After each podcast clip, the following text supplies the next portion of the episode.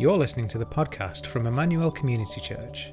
For more information, go to emmanuelcc.co.uk.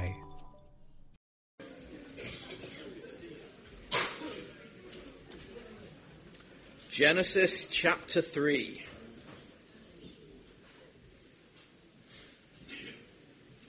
Now the snake was more crafty than any of the wild animals the Lord God had made. He said to the woman, Did God really say, You must not eat from any tree in the garden? The woman said to the snake, We may eat fruit from the trees in the garden, but God did say, You must not eat fruit from the tree that is in the middle of the garden, and you must not touch it, or you will die. You will not certainly die, the snake said to the woman. For God knows that when you eat from it, your eyes will be opened, and you will be like God, knowing good and evil. When the woman saw that the fruit of the tree was good for food, and pleasing to the eye, and also desirable for gaining wisdom, she took some and ate it. She also gave some to her husband, who was with her, and he ate it. Then the eyes of both of them were opened and they realized that they were naked. So they sewed fig leaves together and made coverings for themselves. Then the man and his wife heard the sound of the Lord God as he was walking in the garden in the cool of the day, and they hid from the Lord God among the trees of the garden. But the Lord God called to the man, Where are you? He answered, I heard you in the garden, and I was afraid because I was naked, so I hid. And he said, who told you that you were naked? Have you eaten from the tree from which I commanded you not to eat? The man said, The woman you put here with me, she gave me some fruit from the tree, and I ate it. Then the Lord God said to the woman, What is this you have done? The woman said, The snake deceived me, and I ate. So the Lord God said to the snake, Because you have done this, cursed are you above all livestock and all wild animals. You will crawl on your belly, and you will eat dust all the days of your life. And I will put enmity between you and the woman, and between your offspring and hers. He will crush your head, and you will strike his heel. To the woman, he said, I will make your pains in childbearing very severe. With painful labor you will give birth to children. Your desire will be for your husband, and he will rule over you. To Adam, he said, Because you listened to your wife and ate fruit from the tree about which I commanded you, you must not eat from it. Cursed is the ground because of you. Through painful toil you will eat food from it all the days of your life. It will produce thorns and thistles for you, and you will eat the plants of the field. By the sweat of your brow you will eat your food until you return to the ground, since from it you were taken for dust you are, and to dust you will return. Adam named his wife Eve because she was she would become the mother of all the living. The Lord God made garments of skin for Adam and his wife and clothed them. And the Lord God said, The man has now become like one of us, knowing good and evil. He must not be allowed to reach out his hand and take also from the tree of life and eat and live forever. So the Lord God banished him from the Garden of Eden to work the ground from which he had taken, had been taken. After he drove the man out, he placed on the east side of the Garden of Eden cherubim and a flaming sword flashing back and forth to guard the way to the tree of life.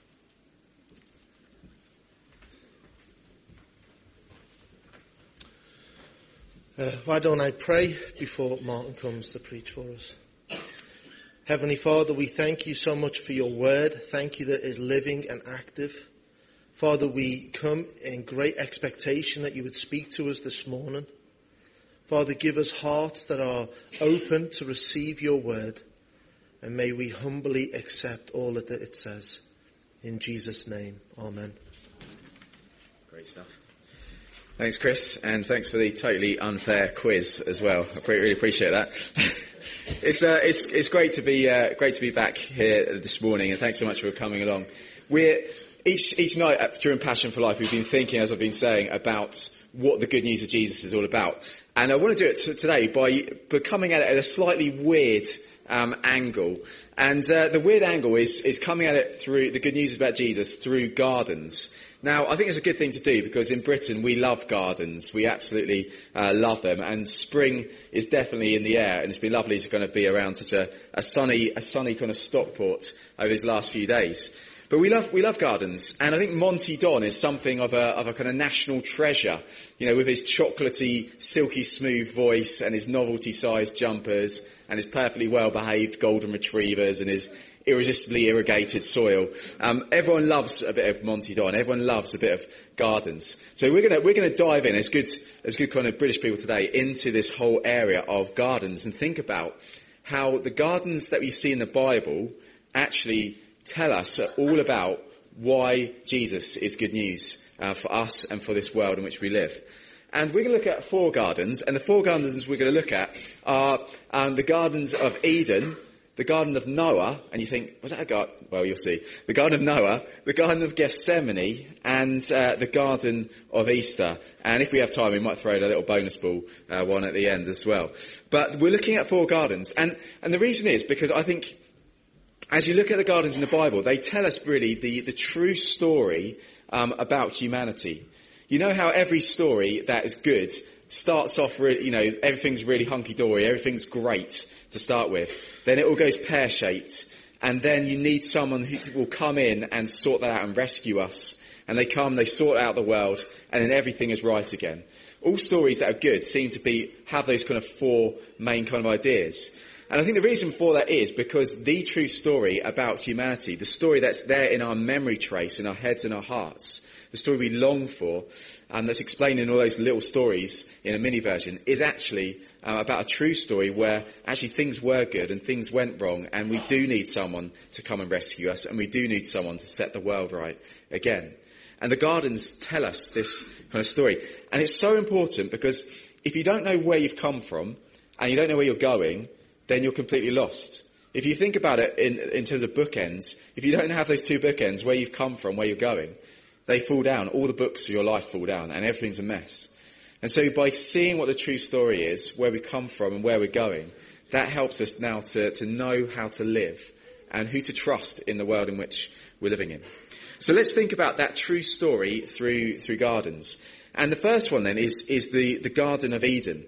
And we had, uh, had that read for us brilliantly then in, in Genesis um, 3. You get the Garden of Eden bit before that as well.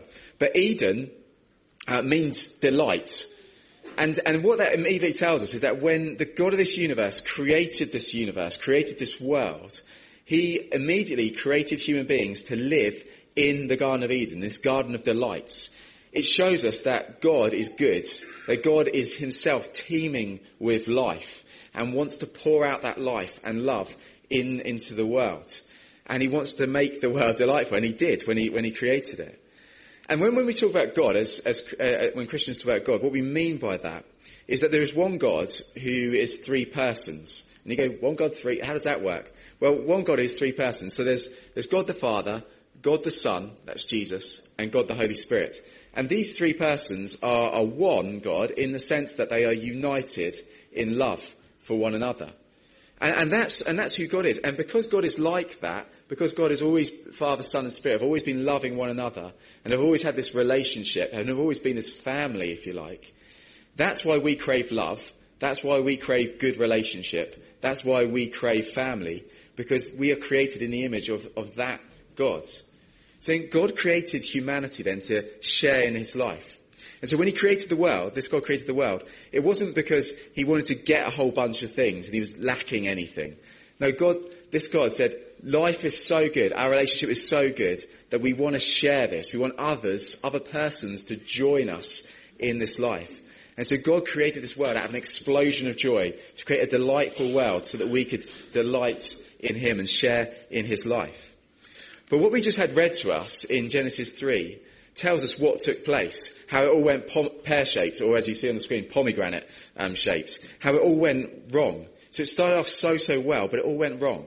And that's what we heard in, in Genesis 3. What took place? Well, let me just explain who was in the garden, because this is significant as we look at all these gardens today. Firstly, you've got naked man. You remember you've got Adam and Eve, they're absolutely starkers, and they've got no shame or whatever. They're just walking around, um, strutting their stuff, and it's all good. Life is good.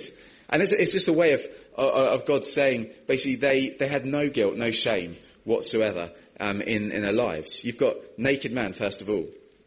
And then we were told, if you remember back in, in Genesis 3, you've got the Lord God in verse 8.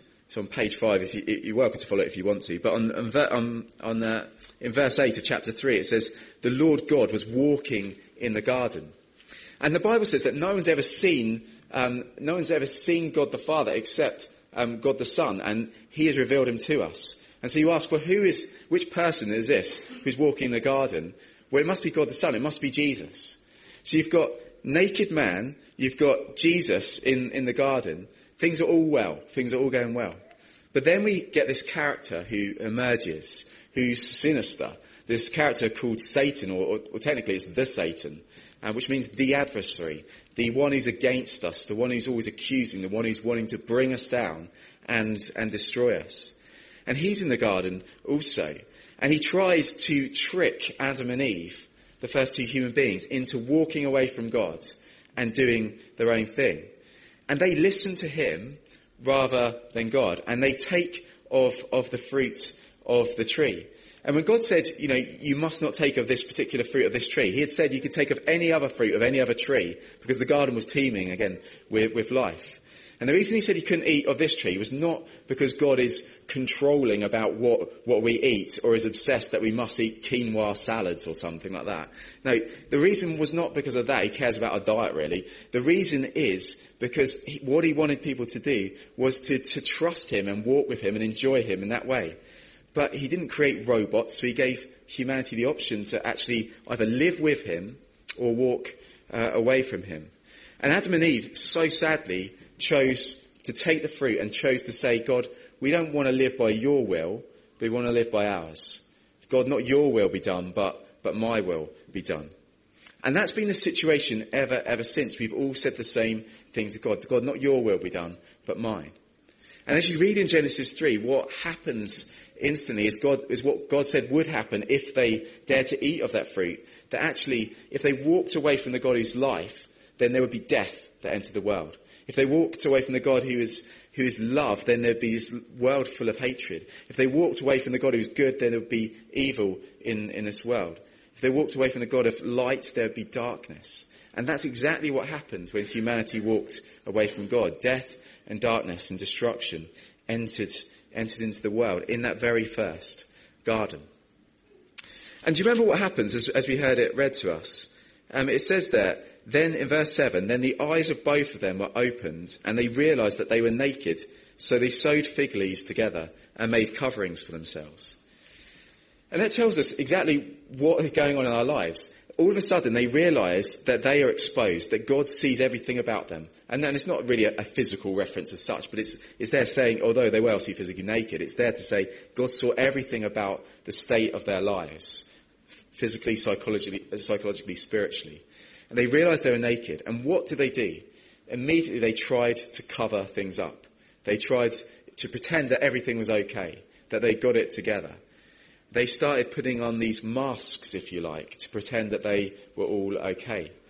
And again, isn't that exactly, this is the story of, of, of, the human race, isn't that exactly what we see going on in our own lives? How often we put up a front, we make it look like we're really, really good, um, but actually inside we, do, we know we're doing it because we're trying to cover up the guilt and the shame.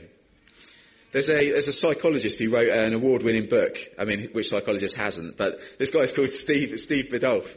And he's, uh, he's got Australian and Yorkshire blood. So you know he's going to tell things exactly as they are. And in the very first line of his book about being a man, he says this, most men today don't have a life. Instead, what we have is an act. And he's not, not a follower of Jesus as far as I know, but he sees the very thing that the book of Genesis tells us, which is that all we do in life, and it's not just men, it's women as well, we, we cover up. We pretend that we're okay. Why? Because we don't like the fact that we've got this huge boulder of guilt and shame going in our lives. Guilt because of the things that we've done wrong. Shame because of who we are. And we don't like that and we just try to throw cloaks and, cloaks and, um, not cloaks, but cloaks and coats over it. We try and, and mask that. That's what the Bible says took place in the first garden. But as you know, and as I know in life, when we try and cover up and pretend that everything's okay on the outside and actually inside we're a royal mess, when we try and pretend that we've got it together, when we try and clothe ourselves and put these fig leaves on, we know that it doesn't deal with the issue. It just masks it. And, and immediately, Jesus is there walking in the garden, and what do we hear? In verse 21, um, having, having God announced the kind of judgment of, of, of death and disaster that's coming now because of this. In verse 21, it says, The Lord God made garments of skin for Adam and his wife and clothed them. Immediately, Jesus says what you need is you cannot clothe yourself. You cannot cover for your sins. You cannot deal with them. What you need is me to do that for you. And he, he kills this innocent animal, this innocent substitute, and they are clothed um, with that animal's skin. They're clothed in, if you like, in this innocence. And it's a way of God saying, look, the whole world's gone wrong, but what it's going to need one day is for me to, to come into this world and, and sort this out. And, and, and yet God had promised in Genesis 3 that it would also be someone who would be a human who would come into the world and be this one who would rescue us and, and sort out our guilt and shame and bring us back to God. So as, as you wrap up on that first, that first garden, at the end, God is saying, look, because of your sin, you can't come in. Because of your sin, you can't come into the very presence of God. And at the end of Genesis 3, it says there, after God drove the man out, he placed on the east side, east side of the Garden of Eden cherubim, that's types of angels, and a flaming sword flashing back and forth to guard the way to the tree of life. So because of our sin, we are separated from God and we cannot get back into that relationship with God. We cannot be made right again unless we go through that fiery, flaming sword. The only way back to God is, is through that. And yet we need Him to make us right. So, you, so you're left then at the end of Genesis 3 from this first garden, the Garden of Eden, going, is there any hope for the world? And then you dive into Genesis chapter 4, and don't worry, we're not going to cover the whole Bible here, but you dive, jump in, into Genesis chapter 4, and you see Adam and Eve's kids, Cain and Abel, these two sons, and they have a big bust up. Um, Cain is full of envy and anger towards his brother Abel, and he murders him. And yet the Lord God, Jesus warns him. He says, before he does that, he says that sin um, is crouching at your door. It desires to have you, but you must rule over it. And, and the picture there is like sin in our lives is there for all of it. It's like this big cat that's creeping down very low, looks like it's not going to do anything, but all of a sudden it's going to pounce and it will tear us apart. And it's crouching at our door and we must have mastery over it. But the story of Cain shows us that he didn't have that, that power in himself to deal with his sin. And actually he gave into it and he ended up murdering his brother. And we don't have the power to deal with our sin either. And there's just death and disaster that you see that God has said would happen, did happen as you go on reading through Genesis chapter 4. And then you come to this weird bit in Genesis chapter 5 where you get a list of names and you think, is there any hope in the world when people are murdering each other and things are just an utter, utter mess? Is there any hope? And in Genesis 5, you get this, as I say, this list of names, and you think, how on earth is that going to help us? Um, and, and, yet, it's really interesting because in the Hebrew, the Jewish mindset, names had real importance. They, they meant things. You know, if, if you're from Essex, you might name your kids Chardonnay or Shiraz or Pinot Grigio or something. Um. You might do that kind of thing because you like the names or you like the particular drinks. Um, but and we often tr- pick names because we like the sound of names. But in the Jewish mindset, they'd often pick a name because of its meaning. And you go through the list of names in Genesis 5, and they're absolutely fascinating. Because it starts off with Adam, whose name means man, and he has a son called Seth, and his name means appointed. And then you go through the names, and, and, and listen to what it means. So Adam means man, Seth appointed. Go through the names. Man appointed mortal sorrow, but the blessed God, Mahalalel, shall come down. Teaching is what Enoch means. His death shall bring the despairing, um, Lamech, lament, uh, shall bring the despairing rest. That's what the, what the name Noah uh, means. And that, I think that's incredible because even there you see God who could have wiped us all out and got rid of us all says, no, I want so much for people to come back to me. And he promises there that despite us bringing about death ourselves, the mortal sorrow, the blessed God is going to come down and he'll teach the truth and he'll die for us to bring us, um, to bring the despairing rest. And if you're here this morning going, I despair at life, I despair at the way I am, I despair at the way the world is, then what you need is the blessed God to come down and bring you um, that life. You need, you need Jesus. And so Genesis 5 tells us in a world full of death and darkness, there is hope because Genesis 5 to- tells us in our history that one day Jesus was coming and is coming for us. But it ends there with this thing of um, he shall bring the despairing rest or comfort. And that's what the name Noah means. And in Genesis 6, you get then um, this story through to chapter 9, all about Noah, whose name, whose name means rest. And you start to think, wow, is he this human that was promised, but also this blessed God who's promised who will come in and rescue us? Is this this Noah? And immediately you go, perhaps it is, because um, he is called a righteous man who's living in a world which has gone completely, completely and utterly dark and, and evil, as Genesis 6 tells us. And, and, as you know the story, um, there's a flood that comes on the whole world, judges the whole world. Noah, his family, and a whole bunch of animals go on board this ark to safety when the flood comes. And, and as that happens, I think in life, sometimes we, we think this. We think, you know, we think that might be a bit of a weird situation with all this kind of flood and this judgment coming.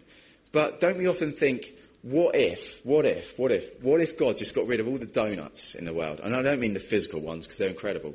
But what if he just got rid of all the kind of crazy people who do evil things? If you got rid of all those people, the Putin types, if you got rid of all those and just started again with, with the good people, why, what, what if he just did that? Wouldn't the world be a good place again? And often we think if we just got rid of those types of people and had those types of people, everything would be good. But the story of Noah and Noah's garden, as we're going to see, shows us that even the good people, the so-called good people, are bad. That none of us are, are good. Because once those, the flood waters around Noah's Ark have, have receded more than my hairline, that's, that's an incredible amount, um, once they've receded more than my hairline, what happens is Noah then plants a garden. Listen, listen to what happens in Genesis chapter 9. If you want to follow it, um, it's in, on page 11. But it says Noah a man of the soil proceeded to plant a vineyard. So here's his garden. It's full of grapes. When he drank some of its wine, he became drunk and lay uncovered inside his tent. Ham, the father of Canaan, saw his father naked and told his two brothers outside. But Shem and Japheth took a garment and laid it across their shoulders. Then they walked in backwards and covered their father's naked body. Their faces were turned the other way so that they would not see their father naked. You see, here is take two. So humanity starting again with just the good people, Noah and his family. Just the good people. Everything's going to be great now. And Noah finds himself in a garden, just like Adam was in a garden. And Noah takes of the fruit of the tree, just as Adam took of the fruit of the tree. And Noah is now naked because he's got drunk. And, and his, he's full of guilt, full of shame. And his sons see it. And what happens? Noah can't cover his own guilt and shame. He needs someone outside of himself to do it. And his sons go and cover him up. And it shows us that the heart of humanity doesn't change. No matter if we change our location, we go on holiday, we change the way we look, we change what our, our identity might be. What, whatever we do to try and change ourselves, nothing works. Every human being, even the good, so-called good, are, are bad. We all have the same, same problem that we are guilty, we are naked in in the eyes of God. And so you get, finish that garden too and you go, is there any hope then? Is there any hope for, for the world if we're all, if we're all uh, fallen, if we're all sinful? Is there any hope? And this is where we completely do a massive jump from Noah's garden all the way to another garden, garden number three in, in the Bible. The Garden of Gethsemane. And Gethsemane means oil press or olive press. And the Garden of Gethsemane was where Jesus would often hang out with his followers. But it was the place he was hanging out on the night that he was betrayed by Judas, the night before he died on a cross. And, and the Garden of Gethsemane, as I say, means oil press. And it's the night that we start to see how, how Jesus, God's Son, would be pressed, would be squeezed for us. His life would, would be poured out for each, each one of us. What happens in that garden? I'll read a little of it from John 18 in a, in a moment. But what's in the garden? Remember back to that first garden. You had, you had the Lord God, Jesus, walking in the garden. Well, in the Garden of Gethsemane, that same Jesus is there, Lord God, walking in the garden. In that first garden, you had the Satan kind of there um, in, in the Garden of Eden. And then in John chapter 13, we're told that Satan personally entered into Judas. And we read in the Garden of Gethsemane that Judas, with Satan inside him, was in that garden as well. So again, you've got Satan there. And then you've got this weird situation in one of the, one of the biographies called Mark, where you've got this bloke who's there when all these people come to arrest Jesus and, arrest his disciples. And, and there's a guy, one of the disciples, who's just wearing a linen garment, and he decides to do a runner. And as he does a runner, some of the soldiers try to grab him, and they grab his cloak, and he ends up naked. So you have naked man in the garden. Why? Well, because it actually happened. But why does Mark tell us that? Because it's a reminder of Genesis. It's a reminder that, again, we're all naked in the eyes of God. We're all guilty. We're all full of shame. And we're full of shame because we love to run away from Jesus. We love to live life without him. And so you have the Lord, you have Satan, you have naked man. But also you have the sword. Remember the sword was like this gateway. You cannot come in because of your sin. The sword was flashing and flaming back and forth. And you get the sword again here. Let me just read um, something from John's version of, of this story. It's on page 1086 if you're interested. It says, when Jesus had finished praying, Jesus left with his disciples and crossed the Kidron Valley. On the other side, there was a garden, and he and his disciples went into it. Now, Judas, who betrayed him, knew the place because Jesus had often met there with his disciples. So Judas came to the garden, guiding a detachment of soldiers and some officials from the chief priests and the Pharisees. They were carrying torches, lanterns, and weapons. Jesus, knowing all that was going to happen to him, went out and asked them, Who is it you want? Jesus of Nazareth, they replied. I am he, Jesus said. And Judas the traitor was standing there with them. When Jesus said, I am he, they drew back and fell to the ground. Again he asked them, Who is it you want? Jesus of Nazareth, they said. Jesus answered, I told you that I am he. If you are looking for me, then let these men go. This happened so that the words he had spoken would be fulfilled. I've not lost one of those you gave me. Then Simon Peter, who had a sword, drew it and struck the high priest's servant, cutting off his right ear. The servant's name was Malchus.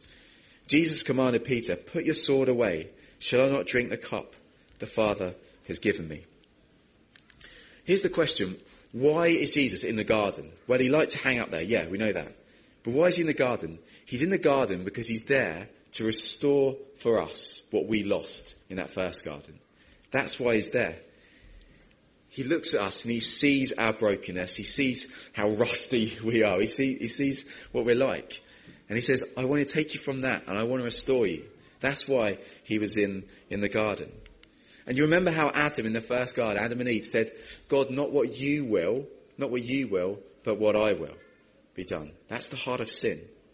That's what sin is. It's saying, God, not what you will, but I will. And here is Jesus, who has has for all eternity been in this relationship with his father, and he had become, he's about 33 now, 33 years of age, uh, years before this, he had become a human being. God the Son had become a human being. So here is the God man who had been promised all those times ago in the first garden. And what does he do? Well, he's lived a perfect life. He's loved God, he's loved people like no one else. He's unique. And he does the very opposite to what all of us have done. Instead of saying, Father, not your will be done, but mine. What does he say? He says, No, not my will be done, but yours. He lives the life we haven't lived. He's there to reverse the curse, to do what we can never do for ourselves. He's there to, to cover, to pay for our sins. And I love it in that John 18 because Jesus is seeing all these soldiers come and they're coming to arrest Jesus and his disciples. And Jesus says those brilliant words. He says, don't take them, take me. And it's the same thing he says to, to each one of us. He knows where judgment is coming towards us, and he says, "No, don't take, don't, uh, don't uh, let them take that judgment. Let me take it." He says, "Don't take Chris, take take me." He says, "Don't take Martin, take me." He says, "Don't take Shiraz, just go back for those names again. Take me, whatever your name." He says, "No, let me take your place. Let me deal with your sin, because it's the only way you can be forgiven." So he says, "Don't take them, take me." And then remember, Peter drew a sword. And that, that's always a, a schoolboy error. He's a fisherman. So he's not exactly that accomplished at a, at a sword. So it's a bit like someone like Prince Charles, um, kind of picking up a kebab. Um, you know, you know, he's got no idea how to use it, uh, what to do with it. And, and, as he goes to do it, it's just going to be a complete and utter mess. Um, and it's the same with Peter as he, a fisherman, picks up this sword. He's like, I've no idea how to use it. And he just lashes out and he slices off this bloke's ear, makes a right kind of pig's ear of, of, of that as well. And, and Jesus, incredibly, although all these people are coming out against him, what does he do? He picks up the guy's ear and he puts it back on and he heals this, this guy who's come to arrest him. Jesus is incredible. But that's not just the incredible bit. Here's the more incredible bit. Jesus says these words. Jesus commanded Peter, put your sword away. Shall I not drink the cup the Father has given me? You see, the cup was this cup of judgment. It was all over the Old Testament that the cup would be a cup of judgment, that all of us will have to drink that judgment to the dregs for ourselves. And Jesus is kind of mixing his metaphors here with the sword and the cup being the same thing. He's saying the only way for us to come back to the Father, the only way for us to come back to God, is if he takes the sword of judgment, if he drinks in our judgment for us. That's the only way we can be forgiven and be made right with God. And it's all happening in this garden because he knows that's the only way we can come back. So there's garden number three. And then we come on to the fourth and, and, and final, or maybe slightly penultimate garden, the fourth garden, the garden of Easter. And you think, what garden of Easter? What are you on about? Um, let me let me explain. In in John chapter 19, it says there, at the place where Jesus was crucified, there was a garden, and in the garden a new tomb in which no one had ever been laid.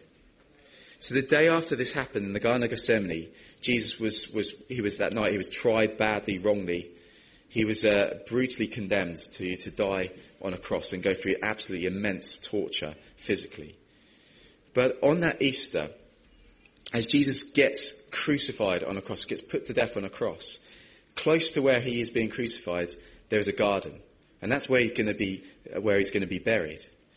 And I find that fascinating because he's outside the garden when he gets crucified. The book of Hebrews puts it this way. It says that he was crucified outside the gate. Remember that flaming sword is the gate. Jesus, as he's dying on the cross, is outside the gate. He's outside the garden and he's outside to join us in our estrangement from God. He's outside to join us in that so that he can bring us back through the garden. But the only way in, remember, is through the flaming sword. The only way in is, is through judgment. And all the details that go on, there's millions of them. I'll just pick out a few of them. When Jesus dies on the cross, remind us about what we lost in that first garden. Remind us about where we were at in that first garden, and where we've been ever since. Because as Jesus dies on the cross, he's stripped naked. And you think, why? Well, it's partly, of course, because that's one of the, the grim, grim ways the Romans treated people who they put to death on the cross. But there's a bigger reason. The reason why he's naked is because he's there to represent you and I, naked, full of shame and guilt before God. Jesus died on a wooden cross. And, and I often used to think uh, for quite a long time, why, why, did Jesus die on a cross? Why wasn't he put to death, you know, centuries later on an electric chair? Why wasn't he just put a bullet put through him? Why wasn't he blown up by a bomb? Why, why die on a, on a Roman cross? Well, Peter, when he talks about it in his writings, he talks about the cross also being a tree. Why does Jesus die on a tree? It's because what all went wrong for all of us as human beings was when we took from the tree we shouldn't have. When we said, God, not your will, but my will. When we tried to grab for God's position. That's when everything went wrong. And that's why it's wrong in our lives today and what's wrong in this world. And so Jesus dies on a tree because he's paying for what we did wrong at, at the tree. That's why he, he's there. And instead of him grabbing like we have, what's he doing with his arms stretched out wide for you? He's giving. He's giving everything. This is why Jesus is such good news. He does the opposite. He's there to reverse the curse. He's there to pay for, for our sins. It all happens when he gets crucified at a Jewish feast of Passover, which was all about an innocent substitute dying in the place of the guilty. And as that week of events was happening, Jesus there died the innocent one for us the guilty. It's all just so beautifully kind of built together. This, this, this story that God has intertwined and, and, and, and promised and predicted and then fulfilled in Jesus. And he's gone to great lengths to write this huge, brilliant, true story because he wants us to play our part in it, which is to come to him and, and enjoy the happy ending and the happy ever after that there is in Jesus. A little time out. As, as we are thinking now, as we're thinking now about you know, maybe you're here this morning, you're going, do I want to trust this God? Do I want this God to be at the centre of my life? I, I think when you look at Jesus, you've got to go, surely, yeah, that's what God is like, absolutely. I think the trouble is so often we have loads of different concepts of God in our heads. We think of him like maybe the Werther's Original grandfather offering toffees, you know, just like a nice, nice old granddad rocking in his chair. Um, sometimes we think of him as this kind of psycho, kind of Thanos type God from the Avengers who just wants to destroy and is just brutal and, and mean. Sometimes we think of God as this black hole God who just wants to suck the life out of the world and suck the life out of you. But that's not what we see in Jesus. There's a, a guy who was, uh, a bit like uh, Tom, Tom McLeish, a bit of a boffin. Um, he's a, he a PhD in science and a PhD in theology as well. Um, but he was also a chaplain, a guy called Tom Torrance, in the Second World War. And he was on um, in Italy at the time, and a 19-year-old lad, a soldier, was was there dying. He had half an hour or so left to live, and and Tom Torrance, as the chaplain, was called over to come and and and, and just be there with the guy and, and, and listen to him and talk with him. And the soldier, this dying soldier, aged 19, said this. He said, Padre, Father, chaplain, Padre, is God really like Jesus? You see, that question was so important because he's thinking, if I'm about to die now and go into eternity, if God is not like Jesus, if he's like an ogre God, if he's some kind of bad dude who's just like full of just, I don't know, just wanting, wanting to, wanting to cane me, then I, this, I don't want to go. But if God is like Jesus, then I am more than happy to go through death. I want to go, um, if, if, if that is the case. So, Padre, is God really like Jesus? Tom Torrance replied, I assured him as he lay upon the ground, with his life ebbing away, that God is indeed really like Jesus. And that there is no unknown God behind the back of Jesus for us to fear. To see the Lord Jesus is to see the very face of God. And so the, the reason we've been looking at, at, Jesus like this is because that's how you see what God is really like. It's how you, Jesus says, if you see me, you see my Father. We're just, we're just like one another. And I love that what Tom Torrance said. There's no unknown God behind the back of Jesus. It's not that Jesus is this great, brilliant, loving, perfect uh, person, but, but behind him is some crazy ogre God. No, no. God the Father behind Jesus is exactly the same as Jesus. He's exactly that same loving, immensely self-giving kind of God. So that, that is what God is like. And it's as you look at Jesus dying on the cross that you go, this is God, and God is like this. And you think, if God would give up everything for us, then surely I can trust him. Surely I can trust him with all my life. Surely I can trust him to forgive me. Surely I can trust him when he says that he knows what's right and what's good for my life. Surely I can do that because he gave up everything uh, for me. You see, Jesus is the king of the universe. And when he died on the cross, that was the king of the universe being enthroned. Remember, he got that crown of thorns pressed around his brow. Why? Because the curse of going against God was thorns in this life, thorns and thistles everywhere, and Jesus takes that curse for us. But remember when he died, there were two people either side of him. One of them was laughing at him the whole time and then died. The other started laughing, laughing at him and then realized, man, what a fool I've been. I need this Jesus. And this other guy came to realize that Jesus is really the king of the universe, the one he needs. And he says, Jesus, will you remember me when you come into your kingdom? He realizes Jesus is going to beat death, go through it and come out the other side. Will you be my king? He says, will you be with me, Jesus? Can I be with you? And what does Jesus respond? Those beautiful words. He says, today, I assure you, you will be with me in paradise. And the word paradise was a, was a Persian word. We talked about Persian words the other night for some reason, but it is a Persian word um, that meant garden. So isn't it interesting that Jesus says, today you will be with me in the garden. Today you'll be back where you belong. If you come to me, then I will take you through death and I will bring you into my kingdom forever. You will live forever. You'll be with me in the garden. As, as, as we wrap up, Jesus died for us all, bearing our sins, the innocent for the guilty. he was then buried in, in a grave. And that grave was in the garden. But what happens if he just stays dead? How can we have that relationship with God? How can he bring us to the Father if he's dead? He can't. But he needs to come to life. And it says, it says in, uh, in all the Gospels accounts that Jesus, incredibly, three days after being dead, raised a new life. He stood up again. He walked again in, in the garden. At the place where Jesus was crucified, there was a garden, and in the garden, a new tomb in which no one had been laid. And on that Easter morning, uh, on this beautiful kind of, uh, you know, spring kind of morning, as the sun rose, Jesus rose from the dead. He stood up again. And the first witnesses of him being alive were these ladies. And one of them was a lady called Mary Magdalene. And you get this beautiful kind of moment where she's like, she, well, she's distraught. That is not a beautiful thing. She's distraught. But the beautiful moment comes when then she sees this person who she supposes is what? The gardener. And what she said was so, so true. Because here was the gardener of gardeners. Here was someone way better than Monty Don. Here was the true gardener of this world. Here was Jesus. And she clung on to Jesus. And she kind of poured out her life and gave it to, to Jesus there and then. And, and I wonder this morning, is that where you're at? Are you doing a Mary Magdalene this morning and saying, man, I realise I always try and cover up. I've got guilt and shame that cannot go. But Jesus bore that for me. He took that, sh- that burden off my life so that if I trust him, I can be forgiven. If you're at that place of Mary Magdalene this morning, you go, I want to walk with this Jesus and be brought back into the garden, then why not pray this morning? You know, the Bible ends with, this is the bonus for the fifth garden. I won't say much about this. It ends in a garden. It says the whole, it says when, one day we'll all be judged according to whether we trusted Jesus or not.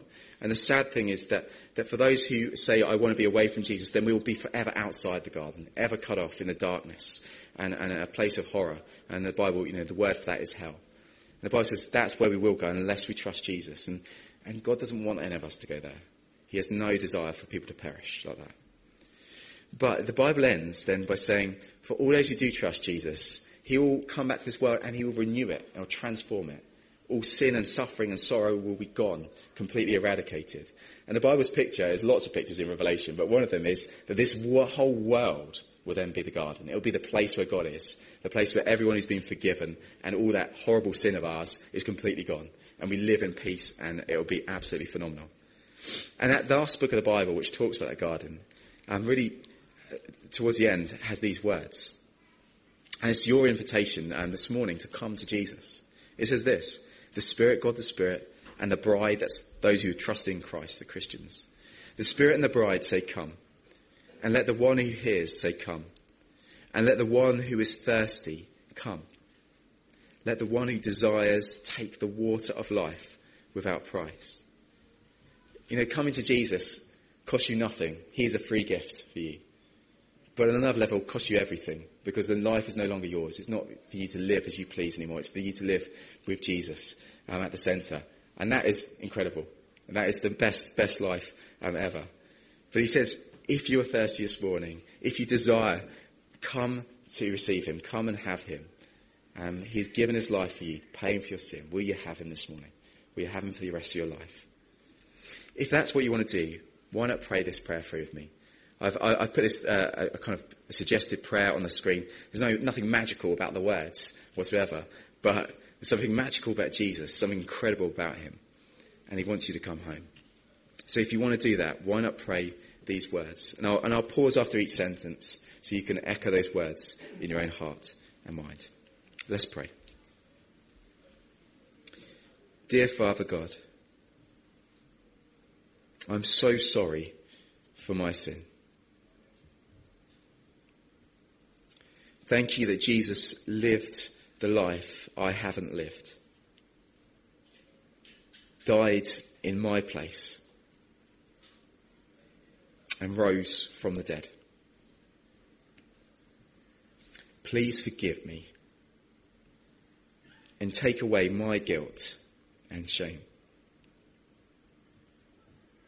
I now receive Jesus as my Lord and my Saviour. In Jesus' name. Amen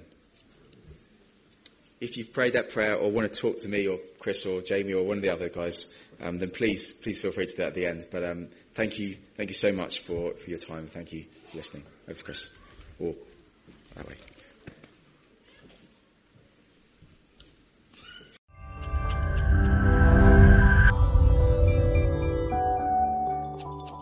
You have been listening to the podcast from Emmanuel Community Church.